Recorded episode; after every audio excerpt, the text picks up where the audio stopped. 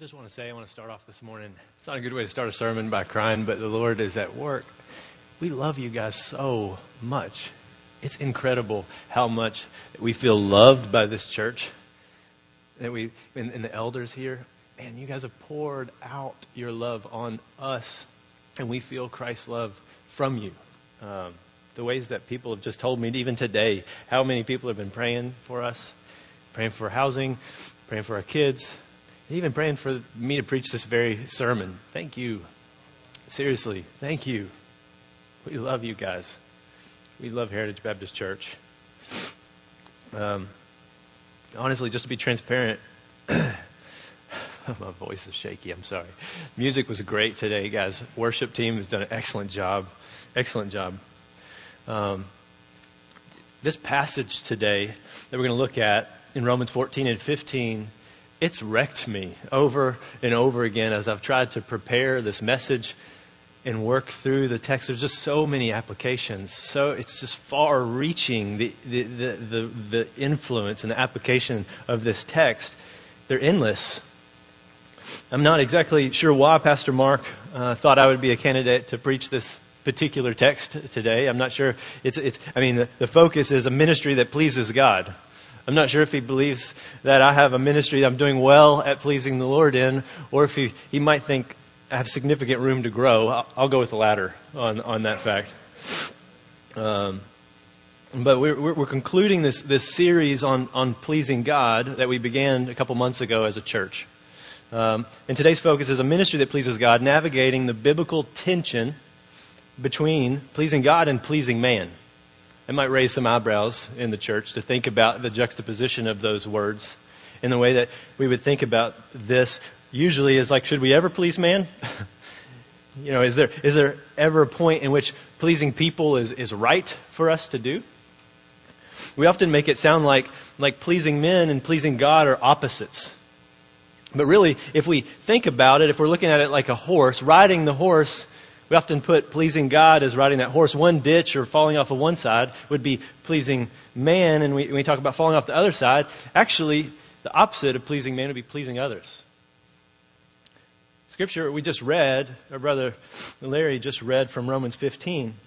We who are strong have an obligation to bear with the failings of the weak and not to please ourselves.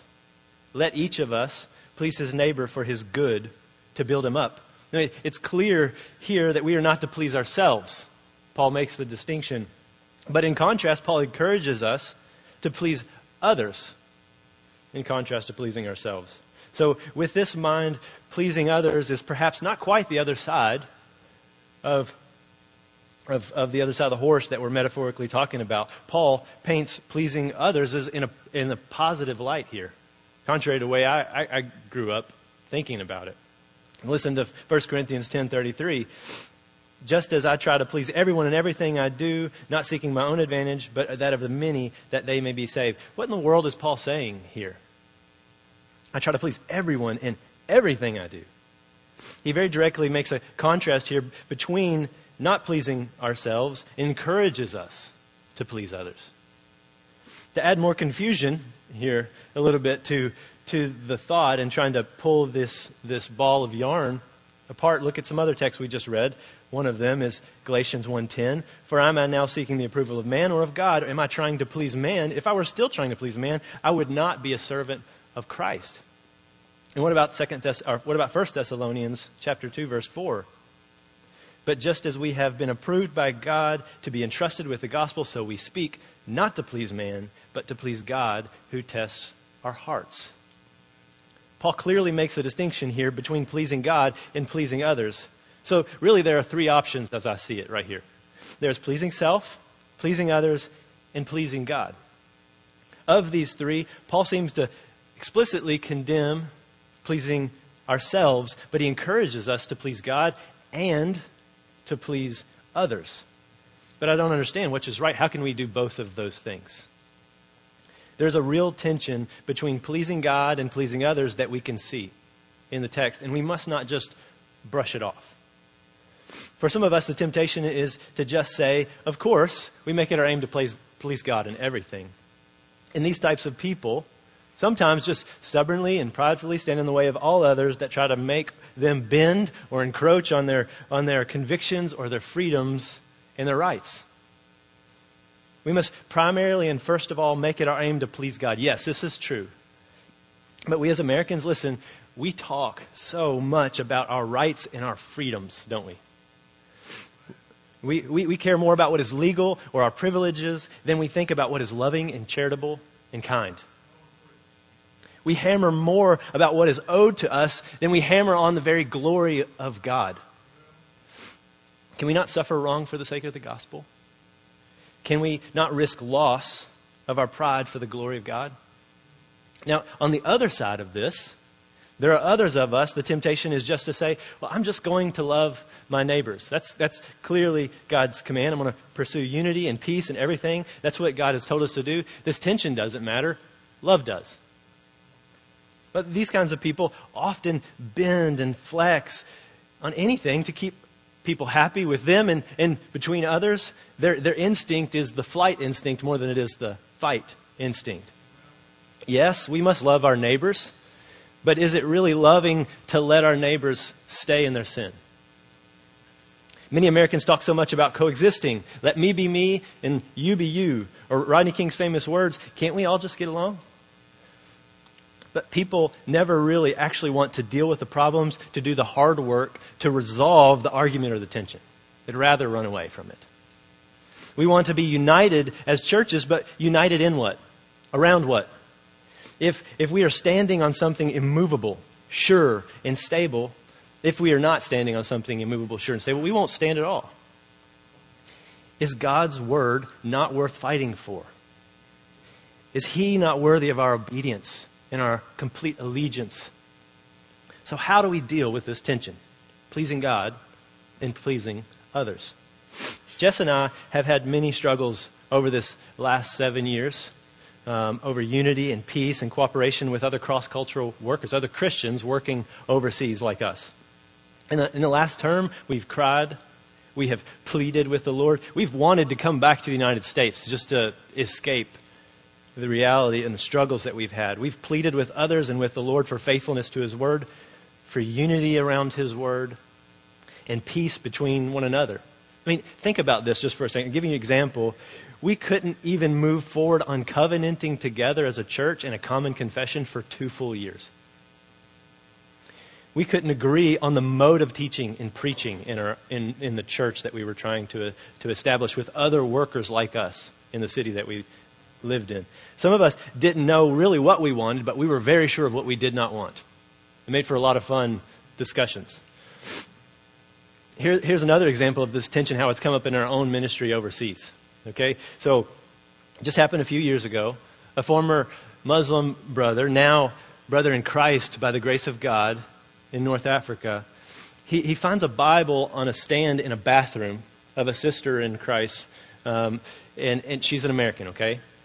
So he comes to me complaining at her low view of God's Word, and, and basically her, her, he's appalled at how, he, how she would um, disregard the very character of God by putting this Bible in her, in her bathroom. This was just one of the many struggles that they had already had because of misunderstandings between one another. Okay? Um, his understanding of the bathroom, you got under, to get this, is an unholy and it's unclean place. And God's word should not be there. God, God's holy word should not be defiled or publicly seen in a toilet. Not just for him, he was concerned not just for other believers, but for unbelievers coming to visit her house that might use the restroom, find this Bible in the bathroom, and think she's probably wiping her you know what with the pages. Okay? So this is his view. He's coming to me complaining, and listen to her side. He sees, she sees this brother as possibly idolatrous in his view of the Bible. Because the way that he handles the Bible is he puts it on the highest place in his house. He kisses it every time he handles it, handles it. Anytime he passes it off to somebody, he's saying a blessing. So she's disregarding him, he's judging her. But who's right here? How do we mediate such conflicts between believers? Both want to glorify God. Both are trying to do what's right. just want to let you see, in the midst of this one example, we have struggled with hard times and wrestled over many issues within this tension of pleasing God and pleasing others. I'm sure that we have all, as we sought to be faithful in our own lives, in our own ministries, have struggled with this very tension pleasing God and pleasing others. We want ministries that are pleasing to the Lord. This is what we're going to look at together today in Romans 14. We're going to dive in to find these answers. But first, before we do, let me pray. Let me pray for us. Father, we really, really need to have your word penetrate our hearts today. Will you captivate us by your word? Will you hold our minds in focus here on Romans chapter 14 and 15? Will you help us, help break down for us and show us how to submit to your word and to you and to not go beyond what is written? Help us to see the depth and the breadth of the gospel at work in the lives, in our lives through Jesus, our Lord and Savior. I am your servant, Lord Jesus. Speak through me to your people today. Amen. Okay, so here's the big idea. In Romans 14, in, in, in the first seven verses of uh, 15, we are called in Christ to make it our aim to please God always. There's not an exception. That's why the always is in there. We are called in Christ to make it our aim to please God always by, this is a key word, by sometimes laying aside our freedoms and privileges in order to please others. By sometimes laying aside our freedoms and privileges in order to please others. So, for you note takers, that's, that's the title, that's the focus of this, this sermon. This is a ministry that both both to believers and to the lost, that's pleasing to God. In the book of Romans, this, this is the most clear and complete picture of the gospel in a single letter of the New Testament that we have. For many, it's the single most important book of the whole Bible. Paul, never, never, never having been to Rome, at the point of writing this letter, he has several aims here. One, he wants to encourage the church in Rome. Two, he talks about his, his wanting to visit the church in Rome and acquire money to go on to Spain a place where the gospel had not been, so he wouldn't build on anyone else's foundation. And he wants to present to them his gospel, as he calls it, that was handed down to him directly from the Lord Jesus. As in many epistles, Paul in the book of Romans, he has moved from explaining the indicatives to the latter part explaining the imperatives. And so the indicatives are truths about God and man and our sinful state and Christ and his atoning work and, and the satisfaction of God's wrath our state in the Spirit and our union with Christ and justification, sanctification, and the certainty of our glorification. All of these beautiful truths are explained thoroughly throughout the first 12 chapters of Romans. And then in, in 12, we see this, this change take place where he focuses then on the, the imperatives. In other words, now that you are saved from God's wrath in Christ, here's what you were saved for in Christ. One might say these are instructions for kingdom living in this glorious gospel of our blessed God. In Romans chapter 14 is a culmination of the outworking of the gospel in the believer's life. Think about it that way. I, I tell you this because I want to I want to frame up Romans 14 for us as we think about reading this. It's not just a list of commands, but is it is an outworking of the gospel in the believer's life. In this in this chapter, Paul both explains generally the application of the gospel in the life of all believers, but at the same time, it appears that Paul seems to be handling a specific issue in the church in Rome between who he calls the strong and the weak. What does Paul mean by the strong and the weak? The weak are those who are stricter in their view and disciplined in keeping various rules and regulations because of their convictions from Scripture about participating in idol worship. Likely, these were these were Jews that became Christians and were probably in the minority membership in the church in Rome. These are, these are what Paul calls the weak. Okay? The strong in this passage are freer Christians who do not feel consciously bound not to eat the meat or to participate in the, the certain cultural religious practices because of their understanding of their freedom that they have in Christ who fulfilled the law. This is the strong. So, Paul, mostly in chapter 14, talks about issues that revolve around food, sacrifice to idols, drinking wine that is likely from idol temples, and participating in holidays that are connected with, with pagan religions. And sadly, in, the, in, this, in this chapter, it seems that the freer Christians, aka the strong, are using their liberty in Christ to look down on those who are stricter in conscience, to crush their convictions under their freedom.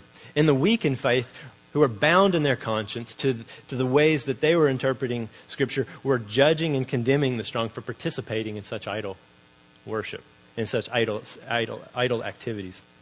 What do you do? How do you encourage a church like this? What do you say to a church like this? Well, Romans 14 to 15 has a lot to say. I, wanna, I want you to go ahead and open up if you haven't opened up there, because what we'll, what we'll do is we'll work through this verse by verse. It's such a long section, I'm not going to read it before, and we'll read it as we go.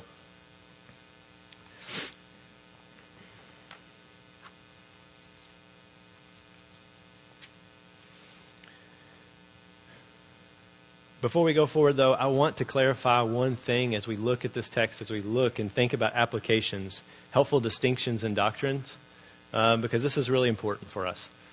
Paul is not talking about our first tier issues and possibly not even second tier issues um, in regards to the weak and strong Christians, but he's talking about differences in uh, third and fourth tier issues. What, what, do we mean by first, second, third, and fourth tier issues? What, is, what does that even mean?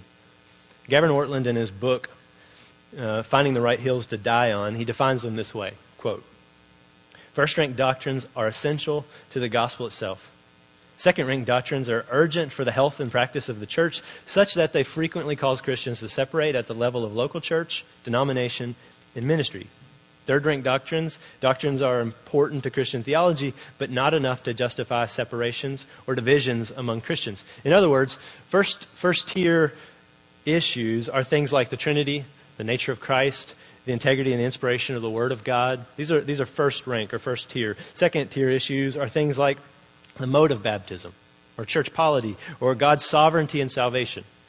The third, third tier issues are doctrines like the millennium, days of creation, the role of women. Um, fourth tier issues are things like alcohol, schooling decisions, dress, and other matters.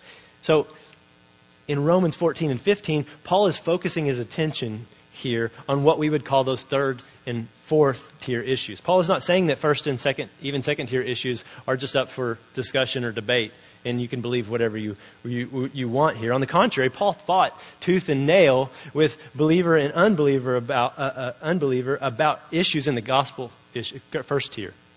Okay, so don't, don't think that you can apply this to just any area of doctrine. There are rankings, there are areas. Think third and fourth.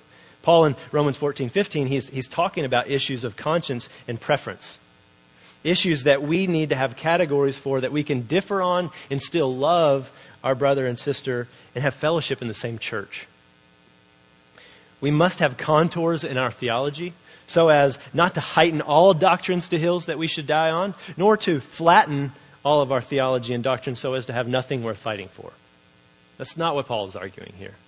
He, he, is, he is focusing his attention on third and fourth rank. So today, be careful to keep your applications bounded as we listen to the principles as we read this text. Keep them bounded to third and fourth tier doctrinal matters in areas of practice. This section is, is rather sizable. I've pulled out 10 principles from, from um, what, church, what Paul is guiding the church in Rome to do. 10 principles that will change the way we think, love, and fight with one another as brothers and sisters in Christ in the same church. I say that in a good way. I hope that fight word doesn't upset you, but we do fight with one another as brothers and sisters, don't we? Many of these principles come from a book by Andy Naselli and J.D. Crowley called Conscience. If you haven't read this book or you're interested in understanding more about the subject of conscience or Christian liberty, I would encourage anyone in this room to read it. It's a great book. But I've placed these 10 principles under three headings for simplicity's sake. So, so those of you that have the bulletin this morning, the three headings are there. Romans 14, 1 through 12. Take time to understand one another. First heading.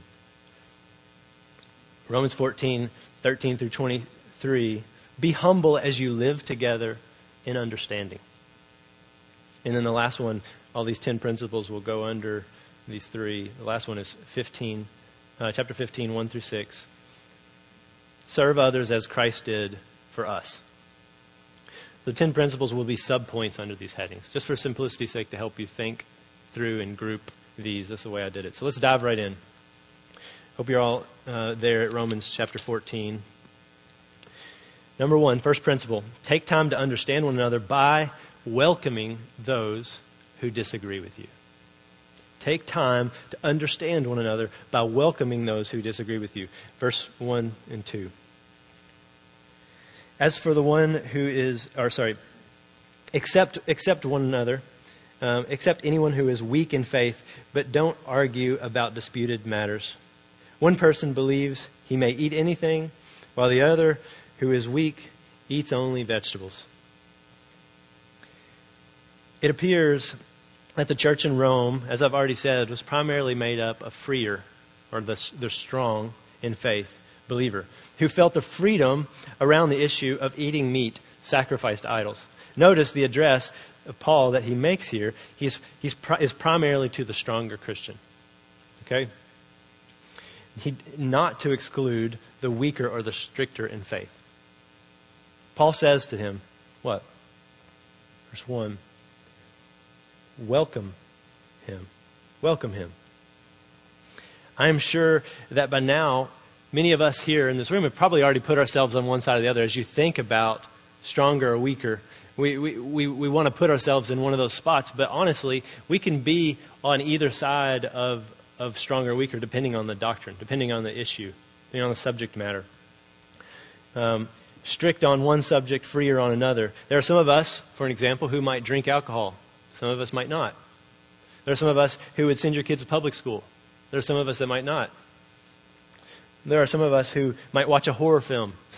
There are others of us who might not. We have convictions. We have preferences about those things. Some of us hold quite strongly to them. Other issues might be like that's really uh, an issue for our day is wearing masks or not, social distancing or not, quarantining or not. Um, the, the, the, the issues are numerous and, and they, they go on. And the members of this very church might land on different sides of any number of those things. But what does God say here? What does Paul tell the church? He says, God calls us to welcome those with whom we disagree on issues like this.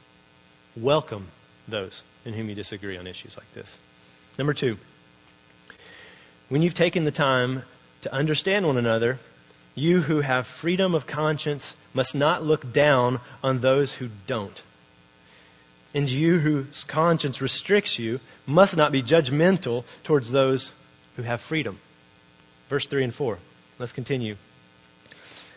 Let not the one who eats despise the one who abstains, and let not the one who abstains pass judgment on the one who eats, for God has welcomed him. Who are you to pass judgment on the servant of another? It is before his own master that he stands or falls, and he will be upheld, for the Lord is able to make him stand.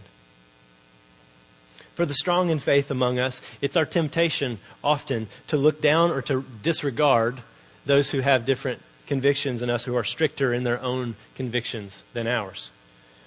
Uh, it, it, we like to throw around this word a lot Pharisee, Pharisaical, or legalist, right? That's what we say to one another or about one another when people differ from us in, in areas like this, don't we? But it's, it's this attitude of, of superiority that Paul condemns for the strong. On the other side of this, it's often our temptation for those of us who are weaker in conscience or are stricter in rule to just set in judgment over those, those antinomian, licentious, heathen sinners, right? I'm joking. But that's the way we talk about each other. This is the way we say things of our sister and brother in Christ. Do you find yourself looking down on other servants of the Lord? whose convictions are different or whose interpretations of particular passages differ from you? Are you judging other servants of Christ that are not as serious or hardline or as strict as you are? Paul says that it is before his own master that he stands or falls.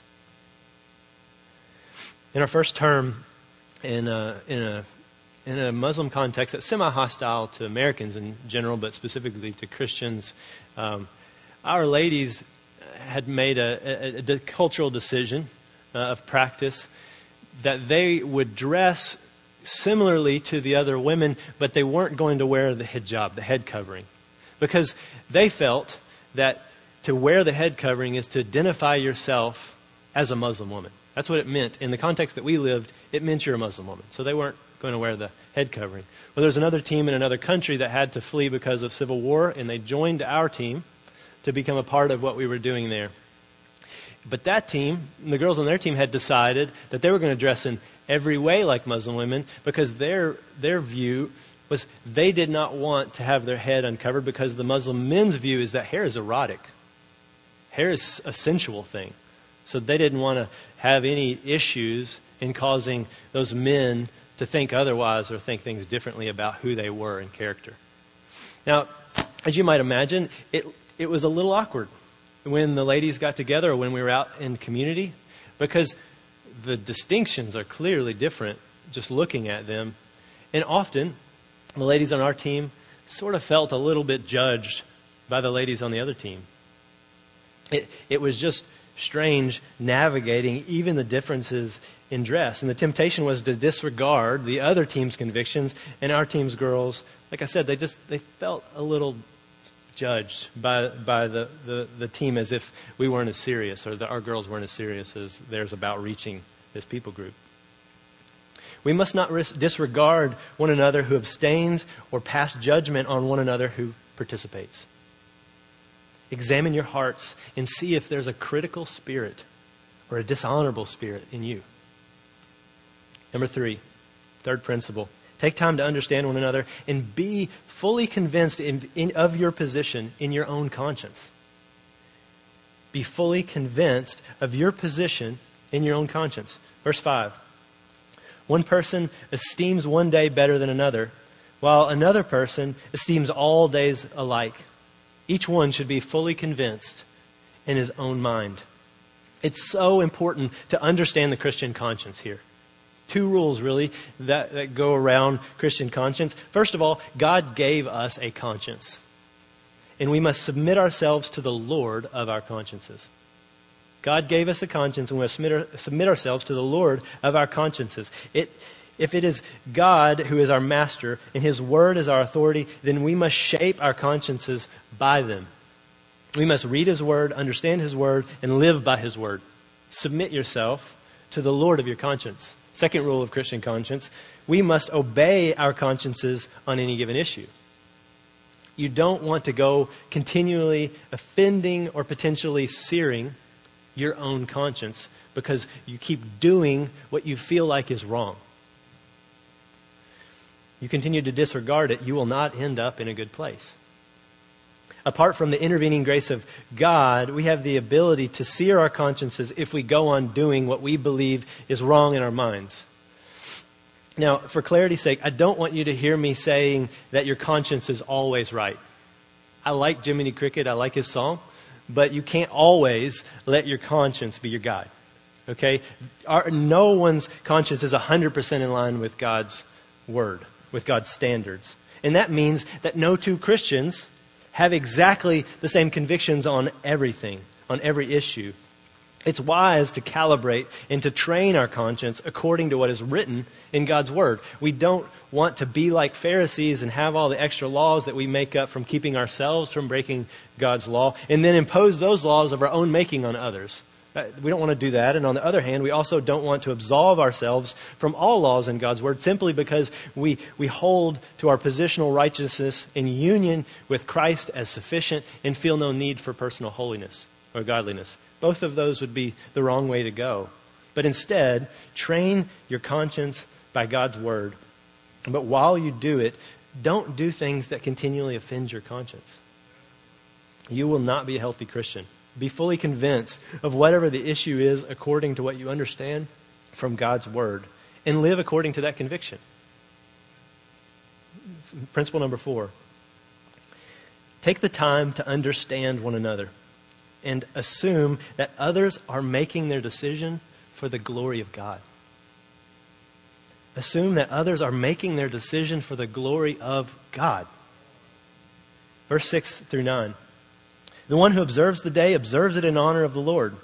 The one who eats, eats in honor of the Lord, since he gives thanks to God, while the one who abstains, abstains in honor of the Lord and gives thanks to God. For none of us lives to himself, none of us dies to himself. For if we live, we are the Lord's. And if we die, we die to the Lord. So then, whether we live or whether we die, we are the Lord's. For to this end Christ died and lived again, that he might be Lord both of the dead and the living. Notice here how Paul handles the different sides of the issues. His basic assumption, it's so contrary to the way that we naturally think and act. Listen, listen to what he says. His basic assumption here is that each person has thought carefully about the decision that they're making and that their aim is for the glory of God. That they're doing what they're doing for the glory of God. He says, the one who eats, eats in honor of the Lord, and the one who abstains, abstains in honor of the Lord. But think about how often we deal with others on issues like this. Instead of giving them the benefit of the doubt, what do we do? We are usually painting them in the worst possible light for the decisions that they've made. We're painting people out to be evil in their motives, enemies to us. We're the victim or the hero, however you want to look at it, but we do that, don't we? That's our natural tendency. We might say things like those fundamental monkey suit wearing Baptists who won't come to our dance because they think we're worshiping the devil. Or on the other side, we might say those idolatrous sinners casting the gospel before swine. You know, it's just, I, I kid. But we do say stupid and ridiculous stuff like that about other blood bought brothers and sisters in Christ. Whatever we do, let's do it all for the glory of God. And let's assume that our brothers and sisters are doing the same. Principle number five take the time to understand one another and know that someday, someday we will all stand before the judgment seat of God. Therefore, do not judge one another on these matters. Someday we will all stand before the judgment seat of God. Therefore, do not judge each other on these matters. Verse 10 through 12. Why do you pass judgment on your brother? Or you, why do you despise your brother? For we will all stand before the judgment seat of God, for it is written, As I, live, as I live, says the Lord, every knee shall bow to me, every tongue shall confess to God. So then, each of us will give an account of God, uh, of himself to God. Paul speaks to both sides here. The free in faith, whose tendency is to despise the strict, and the, and the stricter in faith, whose tendency is to judge the strong. God is judge. Vengeance is mine, says the Lord. All will stand before him one day, for every word, every thought, every act will dis- be displayed to onlookers in this all filled, in this terrible day. Everything done in darkness will be brought out into the light. We should spend a little bit more time thinking about the judgment seat of Christ when we are tempted to judge by our own standards those who are co heirs with us of Christ Jesus. Every mouth will be stopped before his throne one day. Now, don't, don't hear me saying that doesn't mean that we don't speak into one another's lives from God's word to help correct, encourage, rebuke, reprove one another in walking in a manner worthy of our calling in Christ Jesus. It doesn't mean that we, we don't tell one another when we have mustard on our face or when we have bats in the cave. We speak to one another in love. What does Ephesians say? That's how the church is built up. That's how we grow into maturity. We should desire to have people like this in our lives who point out these things. That's, that's not what I'm saying here. But remember, God is judge. We will be judged by His word, not ours. Don't go beyond what is written. Which leads to our second heading, our second umbrella in, this, in these uh, principles, in the second set of principles. Um, be humble as you live together in understanding. Four, number six, your freedom may be correct, but don't let your freedom destroy the faith of the weak brother or sister. Your freedom, you have freedom in Christ, but don't let your freedom be used to destroy your brother or sister. Verse 13 through 15. Therefore, let us not pass judgment on one another any longer, but rather decide never to put a stumbling block or a hindrance in the way of a brother. I know and I am persuaded in the Lord Jesus that nothing is unclean in itself, but it is unclean for anyone who thinks it unclean. For if your brother is grieved by what you eat, you are no longer walking in love. By what you eat, do not destroy the one for whom Christ died. Paul is not concerned here, if you noticed, with who's right and who's wrong in this. Did you hear him? He says, I know and I am persuaded in the Lord that nothing is unclean in itself. He actually sides with the stronger and freer believers in this argument.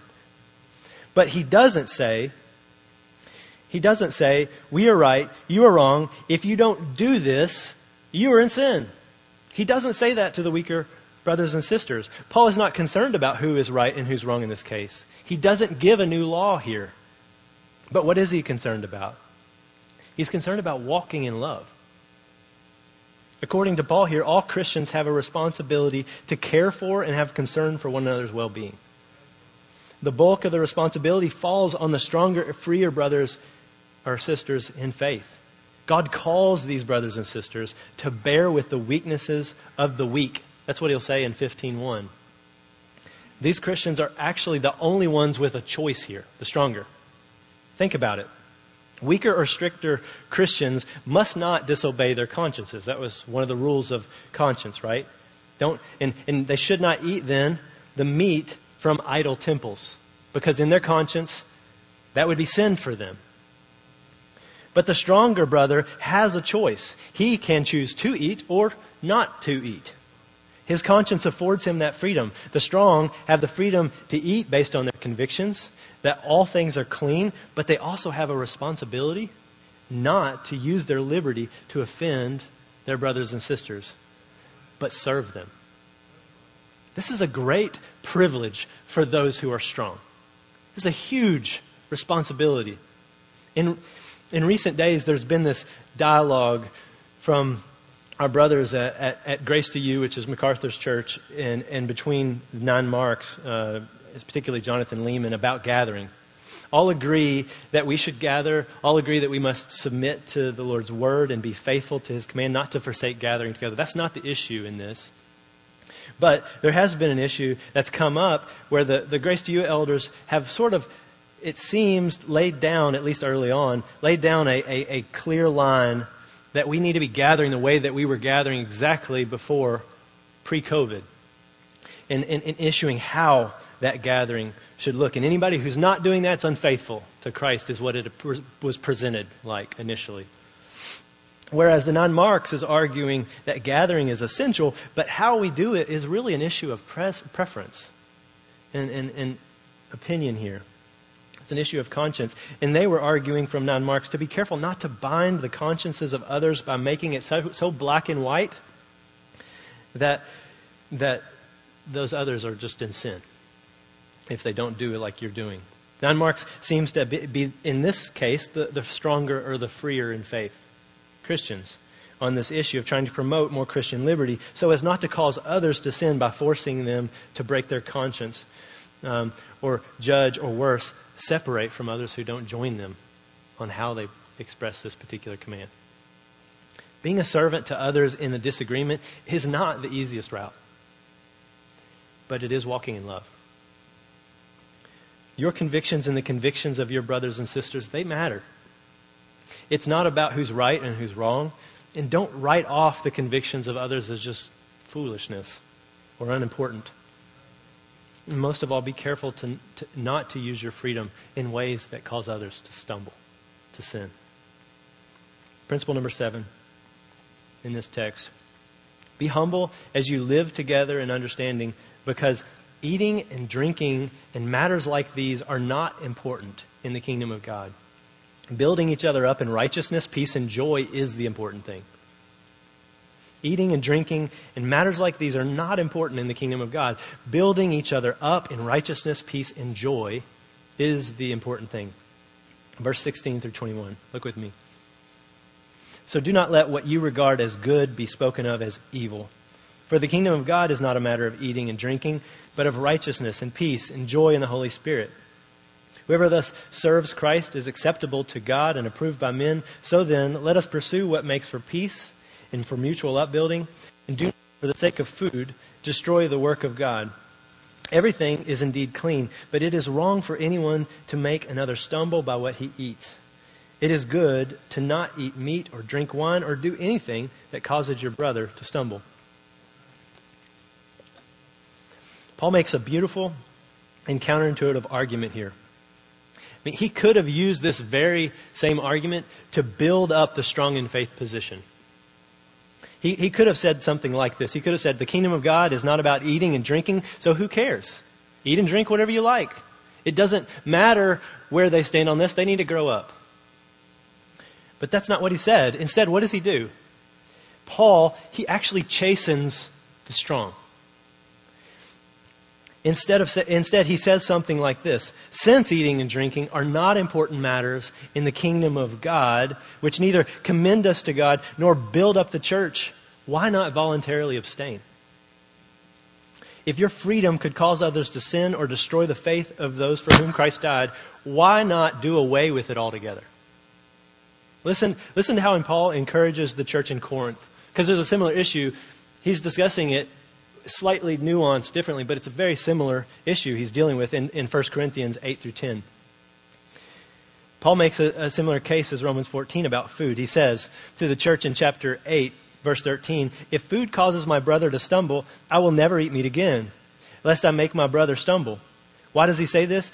He goes on to explain in chapter 9 that we have rights in Christ because of the gospel, but it is not about us. In chapter 9, verse 12, nevertheless, nevertheless, we have not made use of our right, but we endure anything rather than put anything as an obstacle in the way of the gospel of Christ. And he continues in verse 19 On the contrary, for though I am free from all, I have made myself a servant of all, that I might win uh, more of them. Did you hear what he just said?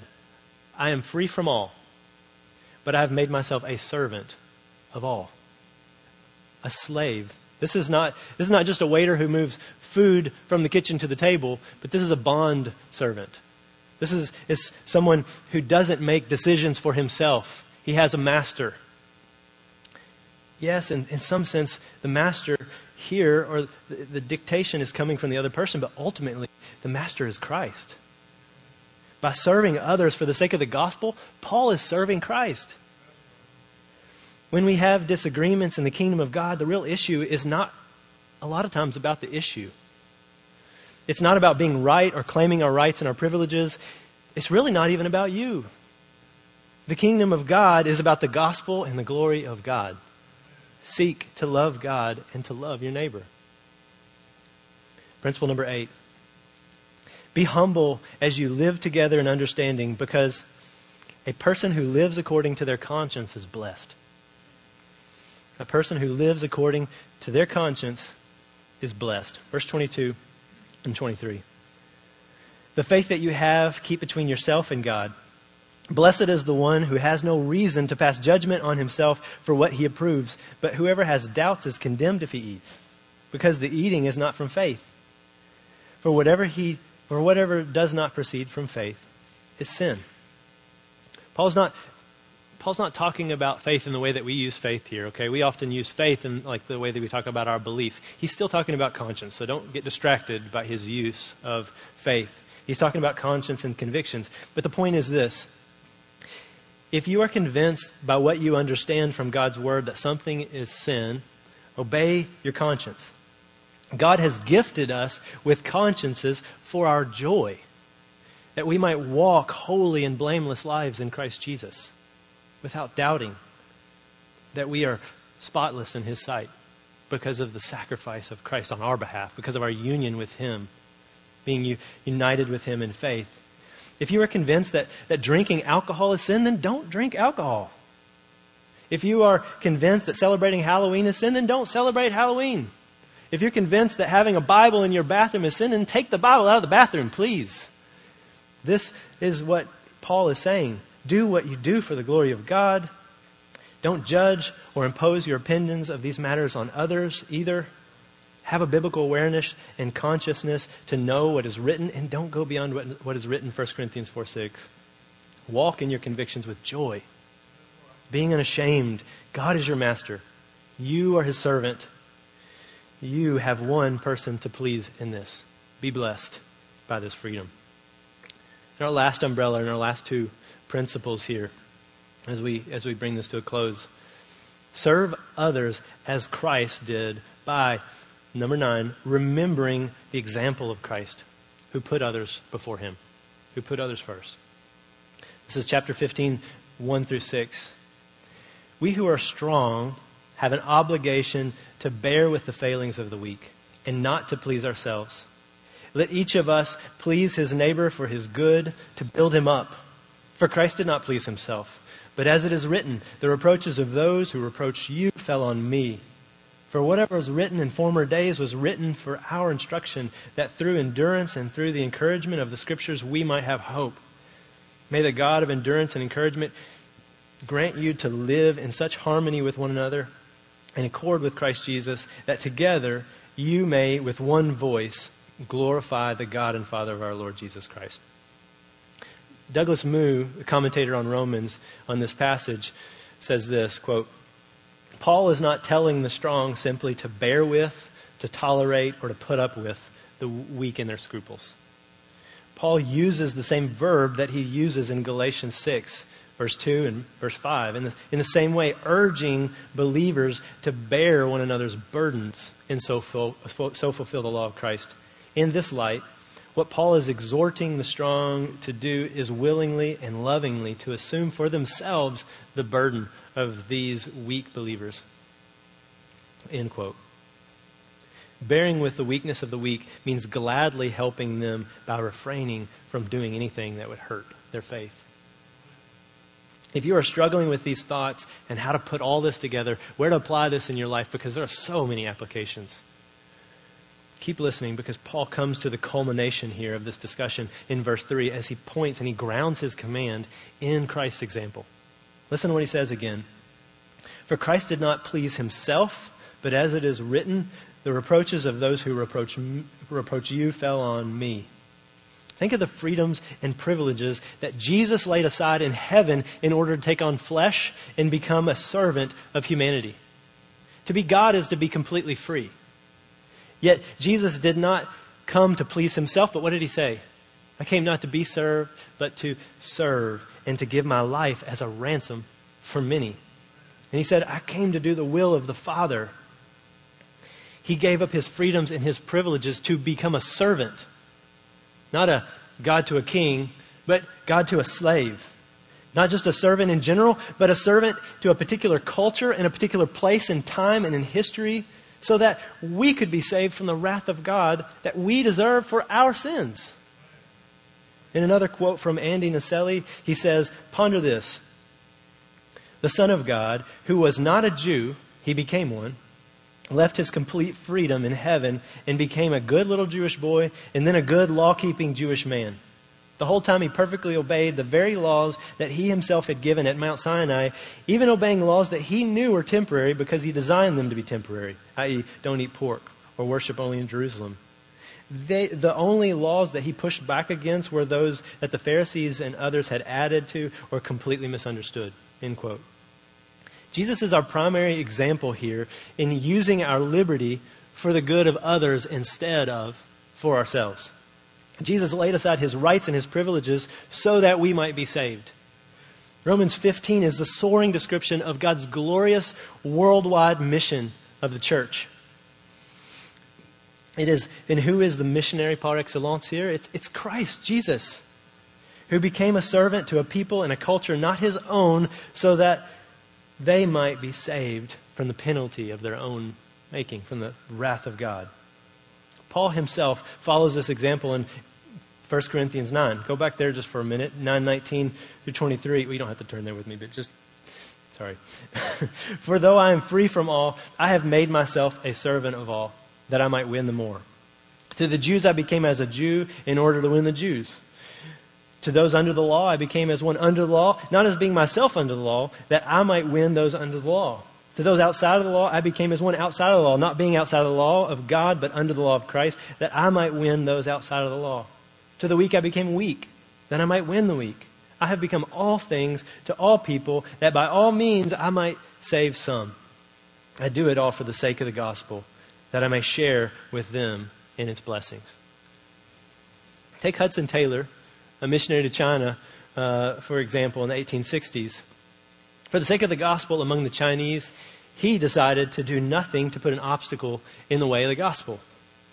He was among the first modern missionaries to actually color his hair black uh, so as not to stand out on the street. In the process, he actually almost went blind trying to dye his hair. He decided to wear Chinese clothing and, and grow a ponytail so as not to be a spectacle in which people were attracted to him and not the message of which he came to preach. He made it his aim to glorify God by becoming all things to all people so as to win some. He was willing to lay aside his preferences and his rights in order to see Christ exalted among a people who dwelt in darkness. Because of his efforts, largely due to, to his faithfulness then, Christ is bearing tremendous fruit in China now. People are building on that foundation in which he laid. Naselli continues in another quote Jesus was the first person to practice it, the first to become a servant of a culture not his own. Next, it was Peter's turn. You see Acts 10. And then it was Paul's turn as he became all things to all men to win them to Jesus, what we just read in 1 Corinthians 9. Now, it's your turn, Naselli says. Paul says to you in 1 Corinthians 11:1, "Be imitators of me as I am of Christ." What's going to happen when you obey Christ and become a servant to the people inside your church who aren't like you, who make you uncomfortable? People you want to judge in your heart because they're not strict enough, or people you want to roll your eyes at because they're not free enough? Or what's going to happen when you obey Christ and become a servant of people outside of your church who differ from you and who make you uncomfortable? What's going to happen? The same kind of fruitfulness that came about when Jesus and Peter and Paul laid down their lives in the same way. Unimaginable fruitfulness. The fruitfulness always brings happiness to the glory and praise of God. End quote.